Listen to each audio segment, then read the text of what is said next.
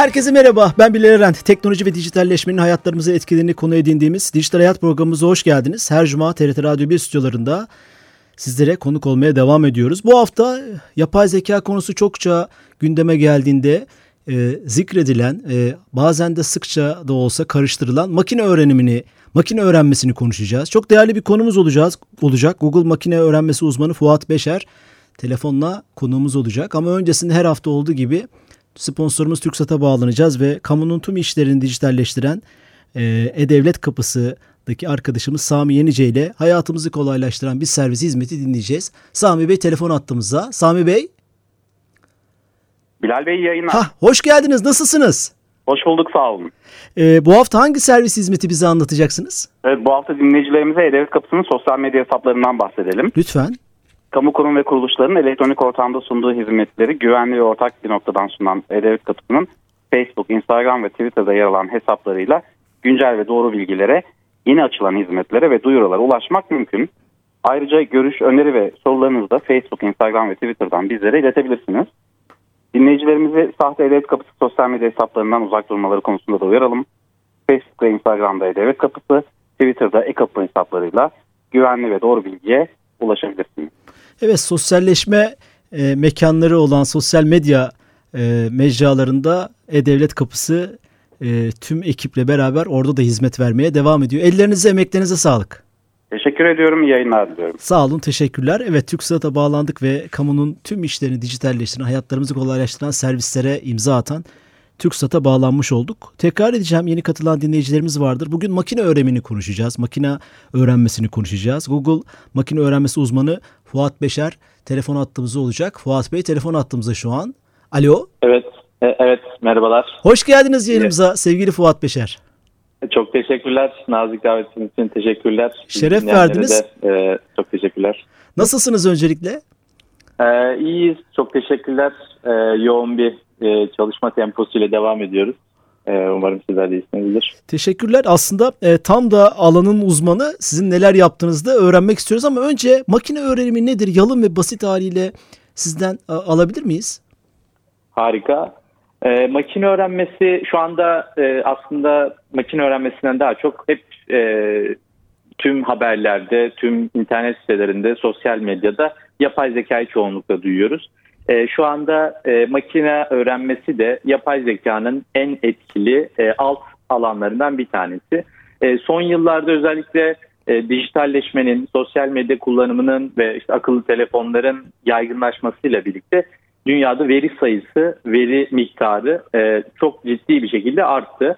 Makine öğrenmesi de bu e, verileri anlamlı bir şekilde işleyerek bazı tahminleme modelleri oluşturmaya yarayan sistemler ya da programlara deniyor.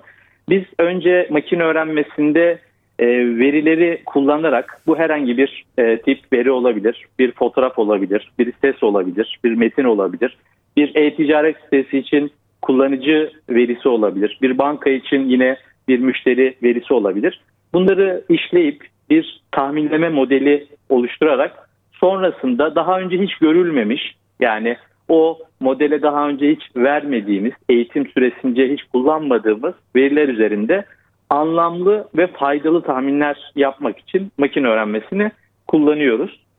Ee, normalde e, biz yapay zekada hep yapay zeka anlatıldığı zaman insan gibi düşünen, insan gibi konuşabilen, insan gibi karar alabilen, insan gibi duyabilen e, aslında makineler yani eski adıyla 1950'li yıllarda aslında makina diye e, adlandırılıyordu.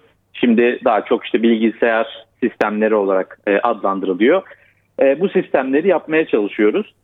E, ama e, insan gibi yapmak istemediğimiz şeyler de var. Örneğin insan e, araçları kullanırken biliyorsunuz e, karayollarında kazaların çoğu e, insanlar, insanların dikkatsizliği, yorgunluğu nedeniyle ortaya çıkıyor ve aslında bunu istemiyoruz. Yani insan gibi düşünmesini istiyoruz. İnsan gibi istiyoruz. Ha, insan hatalarını ortaya çıkıyor ama hataları kopyalamasın istiyoruz. Evet. Yani e, insanı birebir aslında kopyalamaya çalışmıyoruz. Yani yapay zeka e, ya da makine öğrenmesini bunu yapmaya çalışmıyoruz. Daha çok burada insanın iyi yaptığı e, şeyleri kopyalamaya çalışıyoruz. Kötü yaptığımız şeyler de var biz insanlar olarak. Tabii ki bu bütün insanlık için geçerli değil ama işte kazalardan dolayı, dikkatsizliklerden dolayı örneğin birçok e, trafik kazası meydana geliyor. İşte bunlar otonom araçlarla belki çözülebilir e, denebiliyor. İşte e, onun dışında hukuk tarafında hem iş yükü artması işte hem de e, başka nedenlerden dolayı işte şu anda farklı ülkelerde ve ülkemizde de var. E, yapay zekanın hukuk tarafında kullanımıyla ilgili çalışmalar e, yapılıyor. E, biz şimdi e, makine öğrenmesinden önce ne vardı? E, makine öğrenmesinden önce biz aslında bilgisayarlara bazı e, komutlar veriyoruz. Bu komutlar neticesinde bizim verdiğimiz şeyi direkt yapıyor. Ama makine öğrenmesinde biz bilgisayara bir emir vermiyoruz. E, biz bilgisayara bazı e, paternleri, bazı örüntüleri tanımasını istiyoruz ve bunu e, kendiliğinden yapmasını istiyoruz. Yani bir örneğin insan yüzü tanımak istiyorsak bu insan yüzünün ayrıntılarını biz söylemek istemiyoruz. İşte birçok veri verip bunu çıkartmasını istiyoruz. Örneğin bir banka için bir e, kredi kartı sahtekarlığı tespiti yapmak istiyorsak biz tek tek kuralları e, bilgisayara kodlamak istemiyoruz. E, bu çünkü zor. Yani pratik olarak da tüm kuralları, e, gerçek hayattaki tüm yaşanan şeyleri aktarabilmeniz neredeyse imkansız. imkansız. Bu yüzden e, çok fazla veriyi verip buradan bazı anlamlı sonuçlar yani bazı örüntüler, e, örüntü paternin Türkçesi e, örüntüler çıkarmasını istiyoruz. Böylece bizim işlerimiz daha da kolaylaşıyor. Ee, genel olarak bu şekilde ifade edebiliriz herhalde. Aslında güzel hem ben alanları örnekleri soracaktım. Siz o örneklerle açıkladınız. Çok da yalın oldu. Şunu mu anlıyorum? Doğru mu anladık? O zaman e, veriler veriyoruz. Belki e, örnek e, teşbihte hata olmaz. Gıdasını veriyoruz. E, bilgisayara, evet. uygulamaya, yazılıma, sisteme neyse. E, fakat bu e, veriler anlamlı hale gelmesini makineden bekliyoruz. Yani makine öğrenmesinin temel olarak e, görevi bu mu yapay zekadan farkı olarak? Kes, kesinlikle.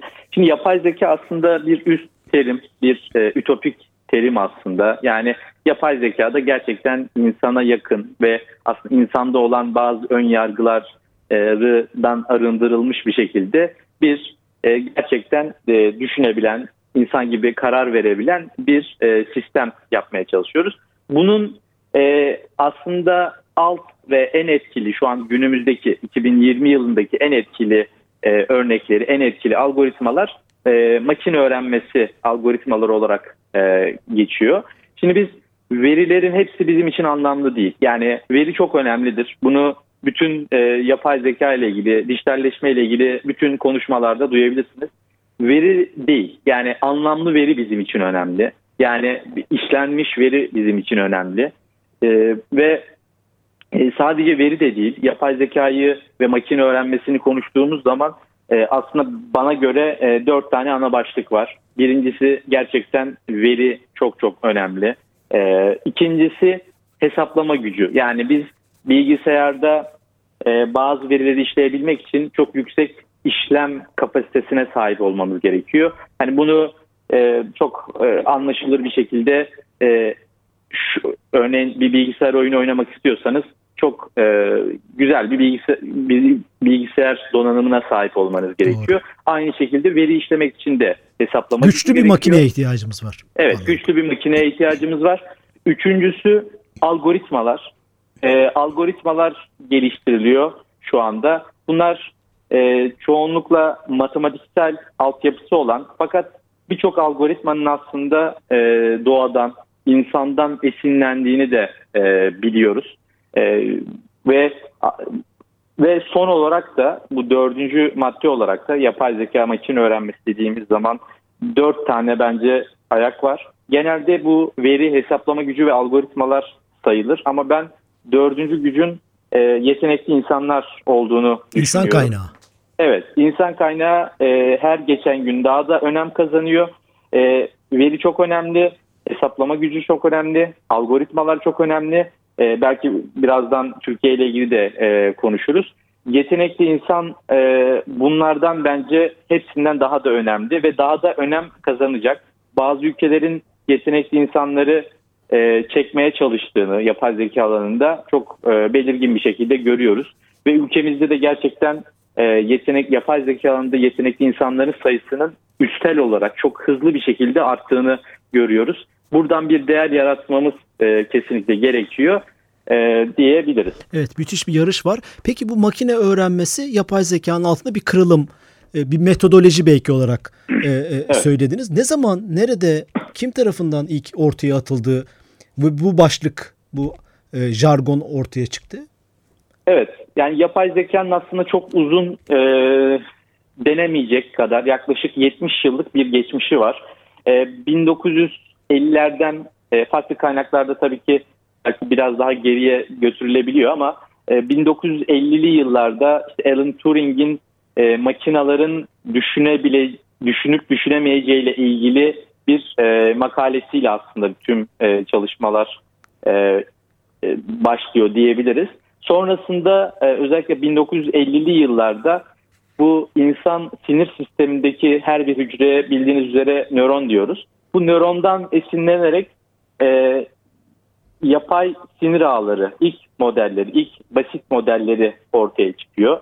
E, daha sonra e, 1960'lı yılların sonlarında e, bu oluşturulan e, yapay sinir ağlarının bazı e, limitlerinin olduğu yani gerçek hayattaki her problemi çözemeyeceği e, ortaya çıkıyor ve bununla birlikte bir yapay zeka kışı ortaya çıkıyor. Şu anda tabii biz 2020 yılında bir sabaha uyandığımız zaman şunu görüyoruz. Her yerde yapay zeka konuşuluyor.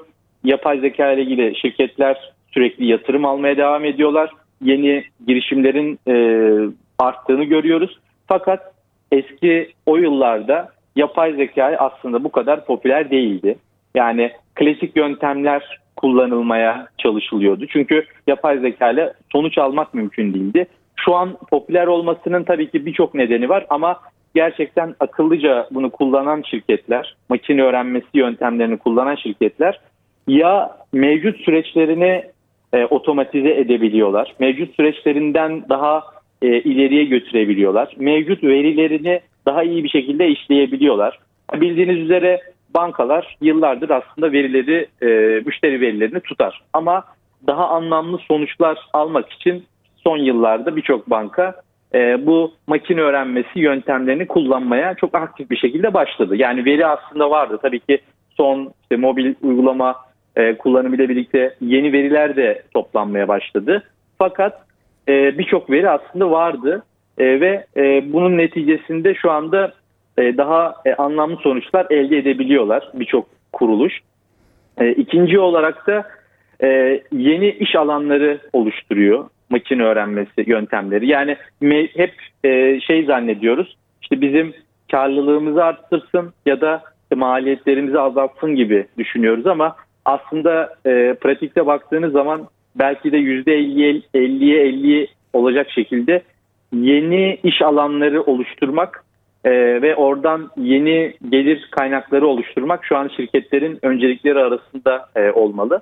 E, bunu birçok uygulamada, birçok şirkette e, görüyoruz. Sadece kendimizi kesinlikle makine öğrenmesiyle ilgili algoritmaları, verilerimizi birleştirirken sadece ve sadece e, maliyetleri azaltmak, gelirleri arttırmak gibi çok kısıtlayıcı düşünmememiz gerekiyor.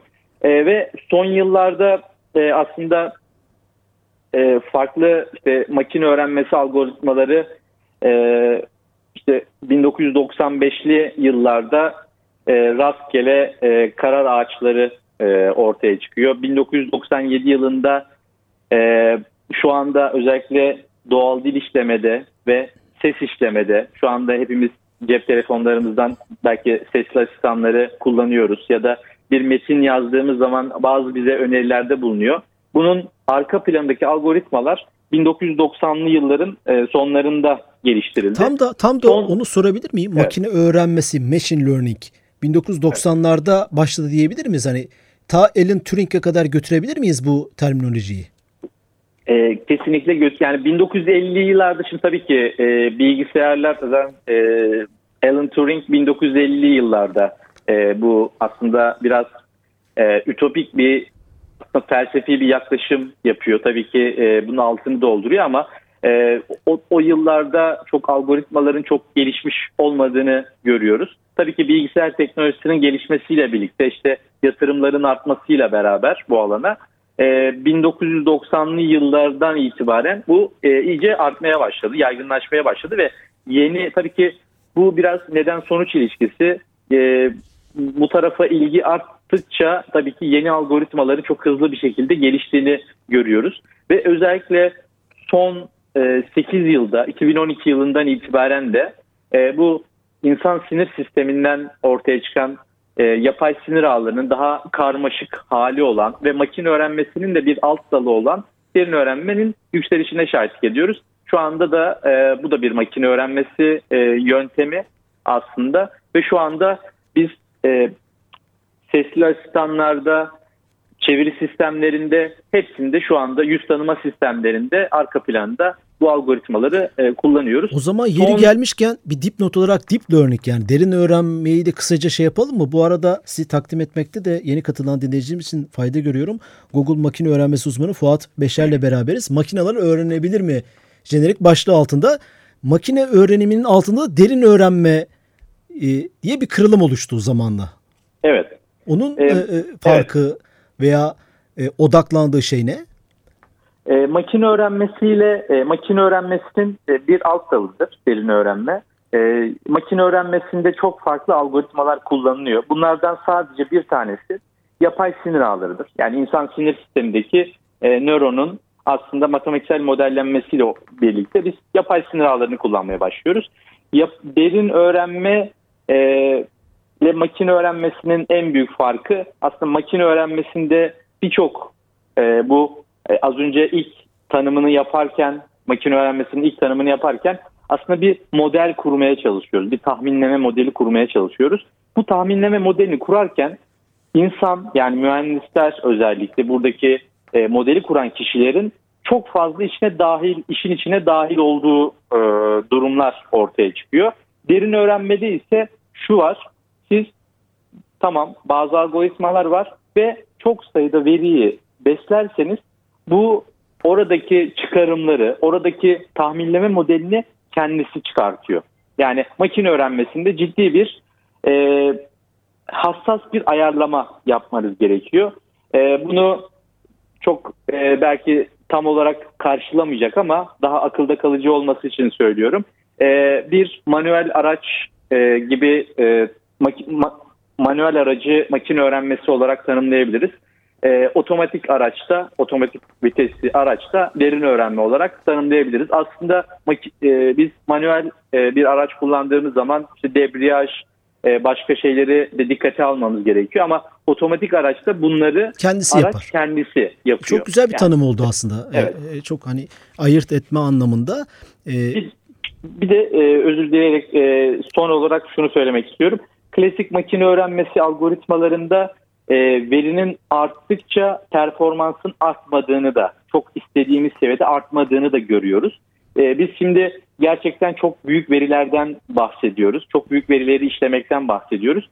Çok büyük elinizde az sayıda veriniz varsa bunun için makine öğrenmesi ve derin öğrenme algoritmaları e, neredeyse aynı performansı gösterebiliyor. Ama çok fazla veriniz varsa elinizde yani çok fazla veriniz varsa bunu işlemek için kesinlikle derin öğrenme birçok açıdan derin öğrenme algoritmalarını kullanmanızda e, ihtiyaç e, duymanız gerekiyor.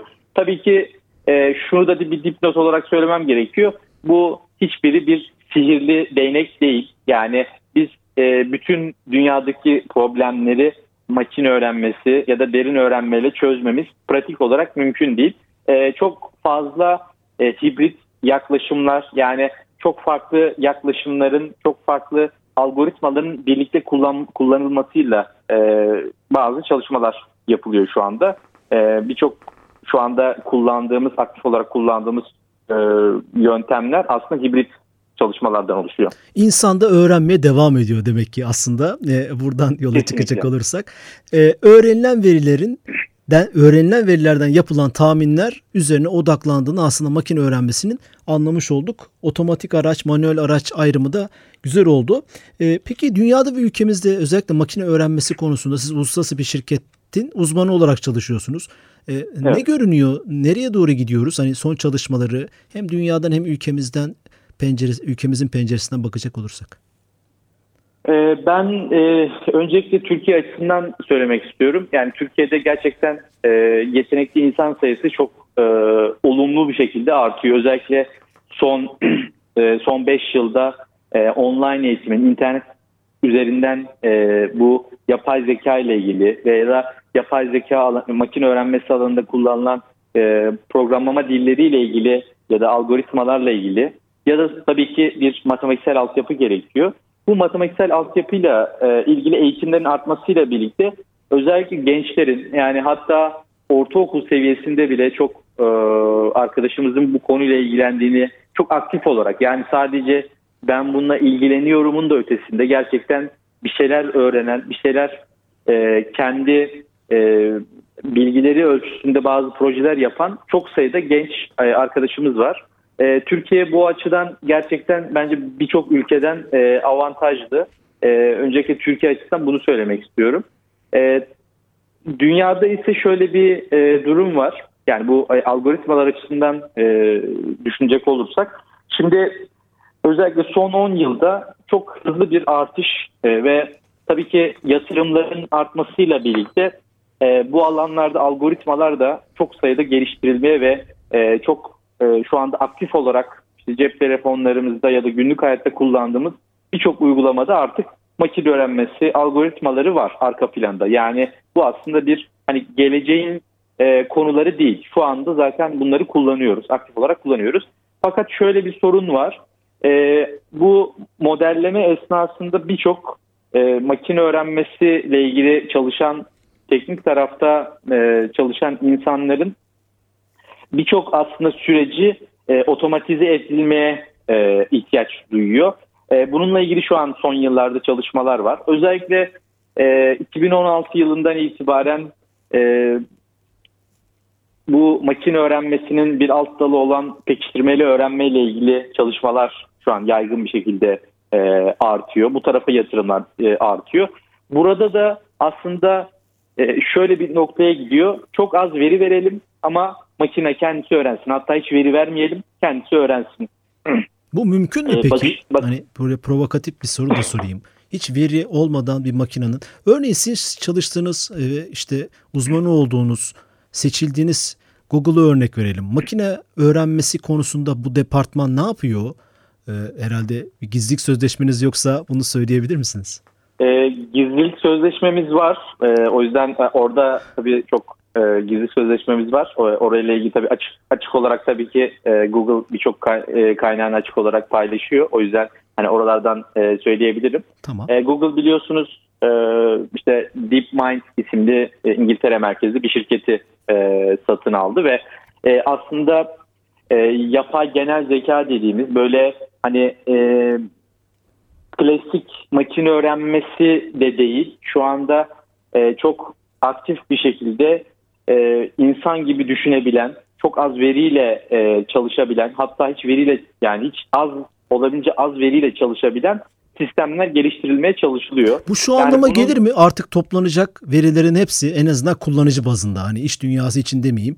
Toplanacak verilerin hepsi toplanmıştır. Bu bize yeterlidir anlamı mı çıkar buradan? Yok. E, şu anda çok e, hızlı bir şekilde e, veri toplanmaya devam ediliyor ve edilecek. Çünkü şu anda e, makine öğrenmesinde e, verisiz e, bir şey yapabilmek mümkün değil. Ha, şu an yani, için mümkün değil. Ben, tabii. Verisiz olmayacak değil. bu iş anladım. Evet e, mümkün değil yani şu e, kısa vade için en azından. E, ama şöyle bir gerçek var yani ben e, Google DeepMind'da da çalışan e, birisiyle Ankara'da tanışma fırsatım olmuştu. Şu anda e, çok e, üst düzey bir pozisyonda. Yani şöyle bir aslında şeyi söylemişti. E, çok hoşuma gitti. Yani buradaki insanlar gerçekten bir sonraki gün e, uyandığı zaman hani dünyadaki tüm şu ana kadar yapay zeka ile ilgili ya da makine öğrenmesiyle ilgili bilinenleri değiştirecek e, bir şey yapmak üzerine e, o motivasyonla e, her gün sabah uyanıyorlar demişlerdi. Gerçekten bu çok e, biraz bu da provo provokatif. Evet. E, yani çok bir şey korkutucu aynı zamanda ve, biraz. Evet. Ko tabii korkutucu ama gerçekten bir şey olacak. Hani bunu şu anda e, öngörü öngörülemez bence çok fazla. E, çok yaygın bir şekilde herkes çok farklı algoritmaları, farklı kullanım alanları ya da yeni bir şeyler yapmaya çalışıyor, çalışıyorlar. E, ve bunları ben hani başarısız olma ihtimalini görmüyorum. Sadece biraz zaman alabilir ama gerçekten insan gibi hani biz insanlar e, çok fazla e, veriye ihtiyacımız yok. Örneğin bir elmayı tanıyabilmek için e, 10 bin tane elma fotoğrafına ihtiyacımız yok. E, çok az veriyle işte bir konuşmayı öğrenirken aslında çevremizde bir e, konuşulanlardan anlayıp e, sonrasında konuşmaya başlıyoruz. E, yani çok fazla veriye ihtiyacımız yok ama şu anda makine öğrenmesinde bu e, mevcut ve makine öğrenmesinin en büyük limitlerinden bir tanesi. Bunun ben aşılacağını düşünüyorum. Aşılması gerektiğini düşünüyorum açıkçası. E, çünkü ciddi bir handikap e, yaratıyor. E, bu e, eskiden hani e, gülüyoruz tabii şu anda ilk bilgisayarların böyle oda büyüklüğünde olduğunu e, şey yapıyoruz. Şu anda da aslında bu e, makine öğrenmesiyle ilgili çok büyük verileri işleyecek bilgisayarlar da oda büyüklüğünde. Bunlar da e, azalması gerekiyor. Doğru mu? Evet. Süper bilgisayar. E, evet, süper bilgisayarlar. Bunlar da aslında küçülmesi gerekiyor şu anda. E, şu an tabii ki e, hepimizin elinde telefon var, cep telefonu var ama çok büyük verileri işliyor, işlemek istiyorsanız bunlar yeterli değil. E, bunlar da yani bu e, ilk başta saydığım veri hesaplama gücü ve algoritmalar bunların e, birlikte ilerlemesi gerekiyor. Hani veri sayısının azalması gerekiyor. Hesaplama gücünün olabildiğince azalması gerekiyor. Bu hem maliyet açısından hem de birazcık e, o verileri işleyebilme kapasitesinin artırılması için gerekiyor. E, ve algoritmaların tabii ki gelişmesi gerekiyor. Peki son, e, bu, şunu, evet. şunu sorabilir miyim? Son bir, bir dakika mı bir buçuk dakikada. Mesela arama motoru üzerinde Google'ın arama motoru üzerinde e, evet. machine learning makine öğrenmesi ekibi e, arama motorunu geliştirmede örneğin biz daha klavyeye harfe basmadan arama sonucunun ne arayacağımızı bilmesi anlamına mı gelir? Yoksa daha hızlı sonuçların ulaşılabilir sonuçların önümüze getirilmesi anlamına mı? Yani makine öğrenme departmanı bu konuda arama motoru üzerinde ne artıları günden güne kazandırıyordur arama motoruna? E, şimdi sizin e, çok sayıda verinize sahip olduğu zaman bir şirket, e, bu tabii bu yani tam olarak işte Google'ın arama motorunun nasıl çalıştığını şu an kimse bilmiyor. Zaten o e, bilseydi zaten şu an Google'a bir rakip e, çıkardı arama motoru özelinde. E, şimdi sizin elinizde çok fazla veri varsa ve internette de e, bazı bilgiler var ama siz bu verilerin hepsine ulaşmak istemiyorsunuz. Yani size çünkü insanların zamanı çok kısıtlı. Özellikle en ilgili olanları ilk olarak görmek istiyoruz. Şimdi üç tane şey var bu, bu, burada. Son 30 saniye. Evet, e, e, biz kendi verilerimiz var, internetteki bazı veriler var, bir de daha önceki aramalar var. Bunları efektif bir şekilde çok sayıda, yani bunları insanların yapması mümkün değil. Bunları toplu bir şekilde işleyebilirseniz çok etkili bir şekilde ve bunu da sadece makine öğrenmesiyle yapılabilir. E, bunu yaptığınız zaman e, en etkili, en o kişiyle ilişkili olan e, arama e, sonuçlarını ilk sırada çıkartabilir. Arama sonuçlarını bu... ve arama e, eylemini optimize etmekten bahsediyor aslında. Çok güzel de bir örnek olmuş oldu. Size sizin bir toplumunuz var bildiğim kadarıyla Deep Learning isminde derin öğrenme. Nasıl ulaşabilirler? Evet. Kısaca 5 saniyede alabilir miyiz? E, LinkedIn, Twitter ve e, Instagram üzerinden Deep Learning Türkiye e, yazarlarsa e, e, buradan ulaşabilirler. Teş teşekkür e, ediyoruz. Türkiye.org. E, çok teşekkürler. Şeref verdiniz. Google Makine Öğrenmesi uzmanı Fuat Beşer'le beraberdik. Makine öğrenmesini vaktimiz el verdiğince çok şey var konuşacak ama e, e, e, konuşmaya çalıştık. E, haftaya yeni bir konukla ve gündemle beraber olacağız. E, herkese iyi hafta sonları. Hoşçakalın.